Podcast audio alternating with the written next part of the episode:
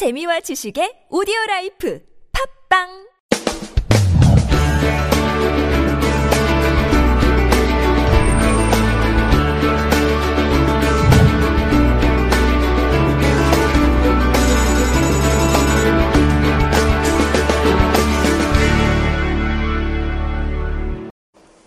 향기 노트입니다. 아파도 네모는 잘라내라. 새로운 삶을 원한다면 이 네모 안에 들어갈 말이 뭔가 함께 고민해보는 시간을 가지겠습니다. 여러분 여기 밖에 나가면 휴게실 있잖아요. 야외에. 그러면 이렇게 생긴 나무가 있죠. 이거 이름이 뭐예요? 해피트리라고 하는 거예요. 해피트리. 이 해피트리를 이제 처음 받았을 때 개업한다고 이렇게 보내주시잖아요. 처음 받았을 때 이렇게 잎이 무성했어요. 근데 이게 시간이 지나면 지날수록 잎이 점점 힘이 없어지고 막 처지고 그러더라고요. 그래서 이제 밖에 내놓으니까 이게 실내에 있다가 밖에 내놓으면 나뭇잎이 막 탑니다. 하얗게. 보기 싫게 막 타요. 아예 밖에서 난 새싹은 안 타는데 실내에 있던 걸 밖에 내놓으면 기존의 잎들이 막 탑니다. 하얗게. 그래서 어떻게 했냐면 가지를 이렇게 다 쳐버렸습니다. 완전 앙상하게. 잘라버렸거든요. 그리고 며칠이 지나니까 이렇게 싹이 나기 시작해요. 그리고 이만큼 무성하게 다시 싹이 나는 겁니다. 파란 잎들로. 이게 첫 번째 힌트입니다, 여러분. 아파도 네모는 잘라내라. 새로운 삶을 원한다면. 이 네모가 뭐겠습니까? 썩은 가지를 잘라내라. 이 나뭇가지를 이렇게 가위로 싹둑 자르면 나무 입장에서 굉장히 아프겠죠. 근데 이 나뭇가지를 잘라내지 않으면 새로운 싹이 전혀 안 납니다. 왜냐하면 마르는 그 햇빛에 타는 그 가지들이 이렇게 영양분을 다 빨아올리기 때문에 새싹이 전혀 안 나요. 근데 이걸 가지를 자르고 나면 없던 부분에서 새로운 싹이 이렇게 막 다시 나는 거예요. 그러니까 안 잘라주면 못 나는 거지. 영양분이 공급이 안 되니까. 그래서 잘라주니까 이렇게 새로 나더라는 거죠. 우리 인생도 똑같아요. 살다 보면 잘라주지 않으면 새로운 삶을 못 살 때가 참 많죠. 특히 이거를 꼭 잘라내야 새로운 삶을 살 수가 있거든요. 이게 뭘까요? 정답은 콤플렉스입니다. 콤플렉스. 콤플렉스가 있는 사람은 이 콤플렉스 때문에 새로운 삶을 살 수가 없습니다. 예를 들면 제가 옛날에 그런 얘기 많이 말씀드렸죠. 제가 중학교 때 얼굴이 콤플렉스였다고. 그런 말씀 드린 적 없나요? 농담삼아 이런 얘기 많이 하잖아요. 이게 중3 때 얼굴이라고. 그 사춘기 때 이 얼굴이 나이가 많아 보인다. 이게 굉장히 콤플렉스였거든요. 이 콤플렉스가 있으니까 여학생들 근처에도 가기가 싫더라고. 왜냐하면 저한테 이 콤플렉스를 알려준 친구가 저보고 이렇게 얘기했거든요. 여학생들이 늙어 보이느라 싫어한다고 했다. 저 그 말이 너무 충격이어서 여학생들 근처에도 안 간 거예요. 근데 여학생들이 진짜 저를 싫어하는지 안 싫어하는지 모르죠. 저 남중학교 다녔으니까. 그 콤플렉스가 이제 고등학교 1학년 때 깨지긴 했는데 콤플렉스가 깨지기 전까지는 아무튼 여학생들 근처 가기가 참 싫었어요. 미팅도 하기가 싫고 해본 적도 없고 그래서. 이런 식으로 이제 콤플렉스가 있으면 내가 원하는 삶을 살 수가 없어요. 그 콤플렉스 때문에. 그런데 이 콤플렉스는 남이 나한테 만든 게 아니고요. 내가 스스로 쳐놓은 마음의 벽이거든요. 다른 사람은 나를 그렇게 생각하지 않는다는 거죠. 근데 이 콤플렉스가 딱 깨지고 나니까 고1 때 콤플렉스가 깨졌어요. 이 반팅 주선을 했는데 50대 50 하기로 했는데 우리 반 애들이 12명밖에 안 나오는 바람에 욕 좀 많이 얻어먹고 여학생들 12명 남고 저는 사회만 봤어요. 사회만. 일부러. 콤플렉스가 있으니까. 그 사회 보고 이제 결과물을 듣는데 여학생 그 주선 있는 친구가 저보고 이러더라고요. 남학생 중에 네가 1등 했다. 그 말을 듣고 제가 굉장히 기뻐해야 되잖아요. 근데 화를 막 냈어요. 왜 그랬을까요? 그게 콤플렉스였기 때문에 그래요. 저는 이 친구가 거짓말하는 줄 알았어요. 여학생들은 내가 알기로 나를 싫어하는데 늙어 보인다고. 왜 내가 1등을 하겠노? 솔직하게 다시 얘기해봐라. 그럼 짜증내고 화내고 이러니까 지가 나중에 성질을 내면서 왜 자기 말을 안 믿냐고. 그걸 증거대봐라 그랬더니 이 친구가 하는 말이 처음에는 네가 나이 많아 보여서 싫었는데 이게 사회 보니까 재밌잖아요 사람이. 사회 보고 이러는 모습 보고 제일 편하고 재밌어서 네가 1등 했다. 그때 깨닫게 됐죠. 아, 여학생들은 늙어 보이는 사람을 싫어하는 게 아니고 재미없는 나를 싫어하는구나. 반대로 이게 뭐예요? 편하고 재밌는 사람을 좋아하지 얼굴은 별로 상관이 없구나라는 걸 그때 알게 된 겁니다. 그리고 이 콤플렉스가 딱 깨지고 나니까 그때부터 이 나이가 많아 보이는 거 있죠. 그전에는 제 마음의 장벽이었죠. 어디 가도 얼굴 얘기하면 무조건 성질이 나고 짜증이 나니까. 엄마 보고 이런 원망도 많이 했어요. 왜 나를 이렇게 낳았냐고. 이 고등학생 때 엄마하고 옷을 사러 간대, 서문시장에. 그 가게 전문이 이러더라고요. 동생도 들어오세요. 그래, 너무 이렇게 하여튼 얼굴 때문에 힘들었었어요. 그러니까 이제 얼굴 얘기만 나오면 성질이 나는 거죠. 컴플렉스니까. 근데 남들이 볼 때 그게 단점이 아닌데, 제 스스로 이게 단점인 줄 알고 살았던 거예요. 근데 딱 깨지고 나니까 이 컴플렉스가 굉장한 장점이 된다는 거죠. 여러분 한번 생각해 보세요. 나이만 하고 해가지고 손해볼 게 있습니까, 남학생이? 일단 여학생들한테 인기는 괜찮아요. 말 좀 잘하고 편하면. 여학생들 제 말 맞죠? 괜찮아요. 여기 여학생은 없네요. 죄송합니다. 근데 딱 깨지고 나니까 이게 다 장점인 거야. 왜냐하면 나이가 많아 보이니까 괴롭히는 친구가 없어요. 저 나이가 많아 보이니까 돈 뺏겨본 적이 없어요, 저는. 왜 흔히들 이렇게 고등학생에 고등학생 돈 뺏고 그러잖아요. 한 번도 돈 뺏겨본 적이 없고 한 번도 맞아본 적이 없어요. 괴롭힘 당해본 적이 없어요. 왜냐하면 중학생 때 얼굴이 대학생, 그것도 재수생 얼굴이었으니까. 그거 아무도 안 건드리더라고. 심지어는 중3 때 그 병원에 입원을 했는데, 교통사고 나서 간호사가 저한테 계속 존댓말을 하는 거예요. 그래서 이렇게 아주 귀여운 표정으로, 누나 나 중3인데요 그랬어요. 그랬더니 그 간호사가 막 여러분처럼 막 웃읍디다. 입 막고 막 깔깔깔깔 웃으면서 저보고 하는 말이 이거였어요. 아저씨 농담이 지나치다. 아저씨 그랬어요. 아저씨 저보고. 아저씨 농담이 지나치다. 그리고 저와 같이 병실을 두 명 2인실을 썼는데, 옆 침대에 누워있던 형님이 하나 있었어요. 그 사람이 영대 대학생이었어요. 영남대학교 다니는 대학생이었는데, 예비역이라고 하죠. 그 제대한 대학생이었어요. 군대 갔다 온. 근데 그 사람도 저한테 반말을 못하는 거예요. 계속 존댓말을. 중3이라고 하니까 놀리지 마세요. 솔직하게 몇 살이세요? 이러면서 계속 존댓말을 하는 거예요. 그러니까 이게 나이가 많아 보니까 어디 가도 대접을 잘 받아요. 무시를 안 당하고. 그리고 신입사원 때 입사를 했는데, 신입사원인데 거래소에 다니는 분들이 저를 다 과장쯤 된 줄 알더라고. 그러니까 어디 가도 과장 레벨로 대우를 받아요. 그러니까 제가 3년 만에 입문이 돼도 어색하지 않잖아요. 나이가 40대 중반으로 보이니까. 근데 보통 기관에 가면 다 40대 중반의 실권자거든요. 그렇지 않습니까? 그분들이 자기 또래로 보니까 나를. 그러니까 승진하는 데도 도움이 많이 됐고. 중학교 때부터 못 들어가는 술집이 없었어요. 그 당시에는 동시상영관 가는 게 많았거든요. 우리 모르죠, 젊은 분들은. 동시상영관에 많았어요, 야한 영화. 뭐 자동으로 그냥 통과해요. 민정보장소리 한 번도 안 들어봤어요. 그러니까 얼굴이 나래가 많아 보이는 게, 컴플렉스일 때는 얼굴 얘기만 나오면 짜증이 나더니, 그 컴플렉스가 딱 깨지고 나니까 뭐예요? 이 얼굴 얘기, 얼굴이 굉장히 내가 성장하는데 큰 도움이 된다는 거죠. 그리고 제가 지금 강의하는 것도 똑같아요. 제가 30대 중반에 강의를 했지 않습니까? 그러면 이 30대 중반에 제 강의 듣는 분들의 연령이, 제 강의 분야가 뭐 자기개발이고 마인드고 이런 쪽이다 보니까 뭐 성공, 행복 이런 얘기를 하지 않습니까? 근데 제 강의 듣는 연령층이 대부분 40, 50대예요. 그 이상이고, 젊은 사람인 경우는, 대학생인 경우 빼고는 잘 없거든요. 그래서 제가 어디 강의를 하러 가도 저보다 나이 많은 사람들이 있었어요, 늘. 근데 그분들이 자기 레벨로 저를 보니까, 나이를. 제 강의가 이렇게 통하는 거죠. 아니면 새파란 놈이 무슨 저런 얘기를 하면 이랬겠지. 그러니까 이 얼굴 덕을 굉장히 많이 보고 삽니다, 지금은. 더 놀라운 사실은 더 이상 늙지 않는다는 거예요.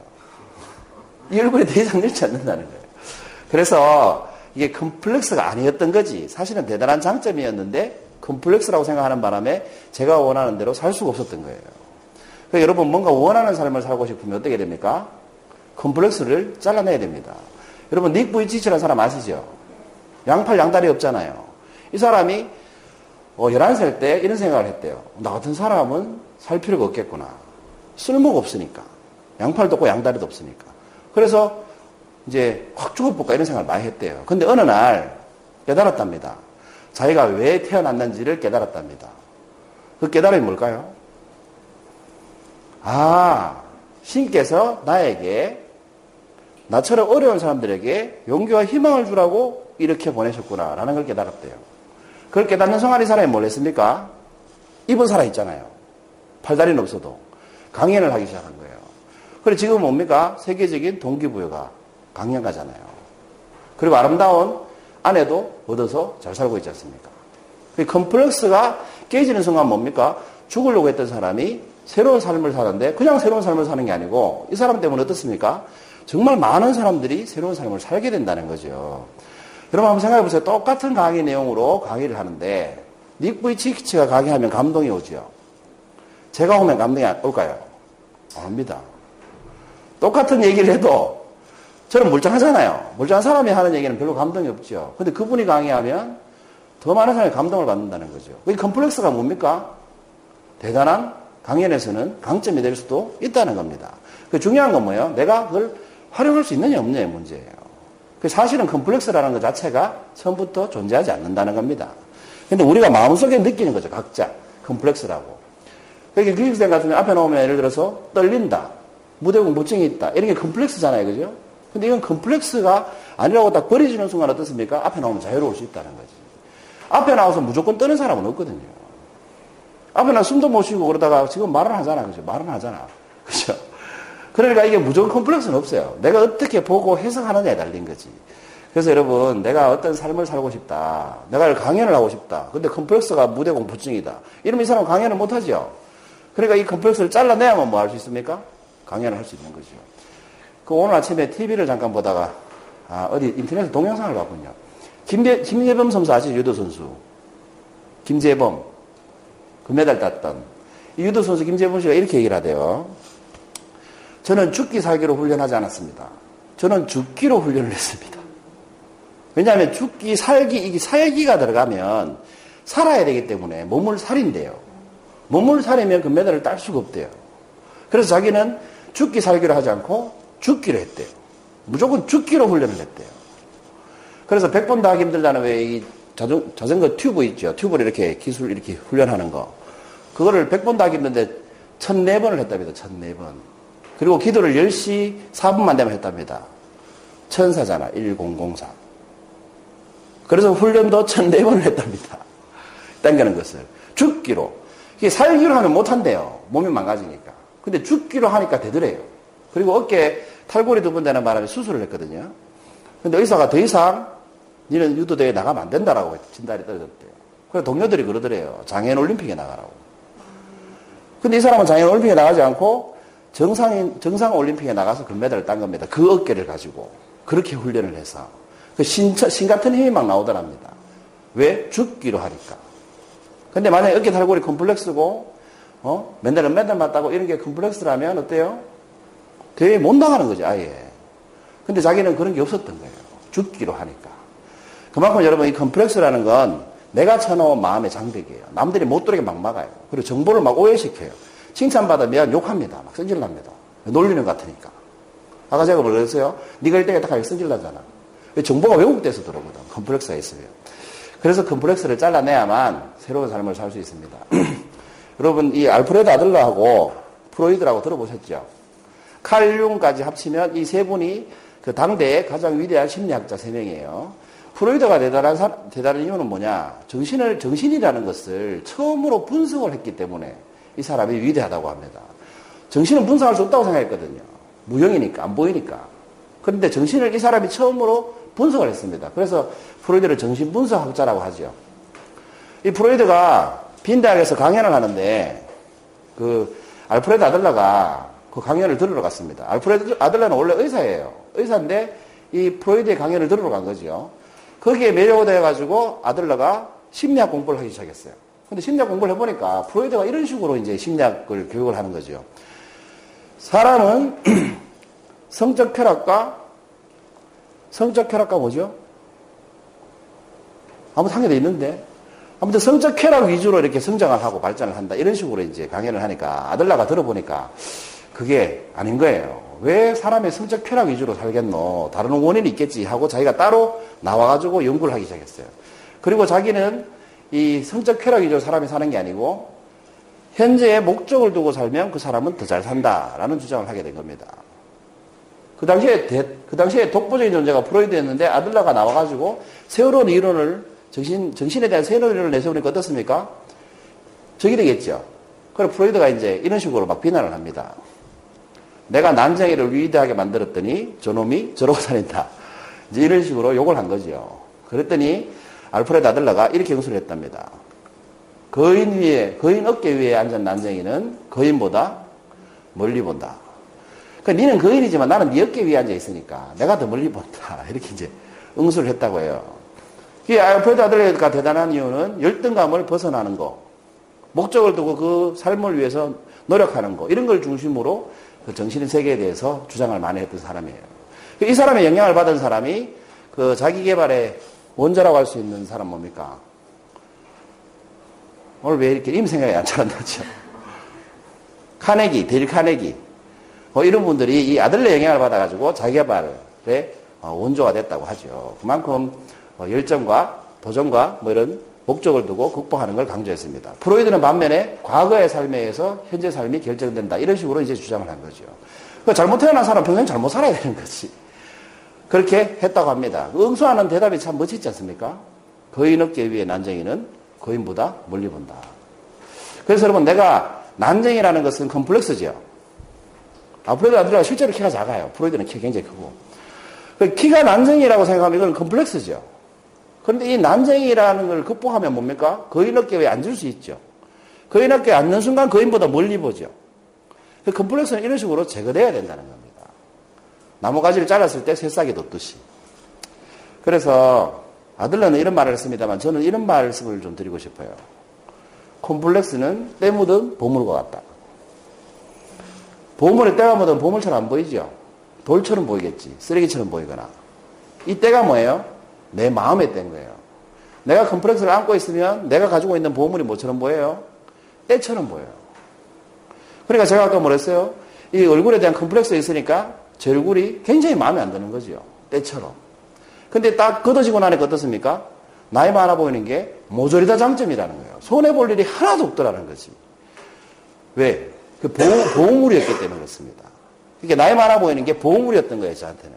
그 지금까지 삶을 가만히 들여다보면 제가 나이 많아 보여서 덕본 게 정말 많다는 거. 지금 제가 하는 일도 나이 많아 보이는 얼굴 때문에 빨리 시작할 수 있었다는 거. 보물이었던 겁니다. 여러분 마음속에 혹시 컴플렉스가 있으시면 그건 뭐다? 때 묻은 보물이다. 그 때를 벗겨낼 수 있는 사람 누구밖에 없어요? 나 자신밖에 없습니다. 때를 말끔히 벗겨내시고 보물을 마음껏 활용하시기 바랍니다. 80번째 행위노트였습니다. 감사합니다.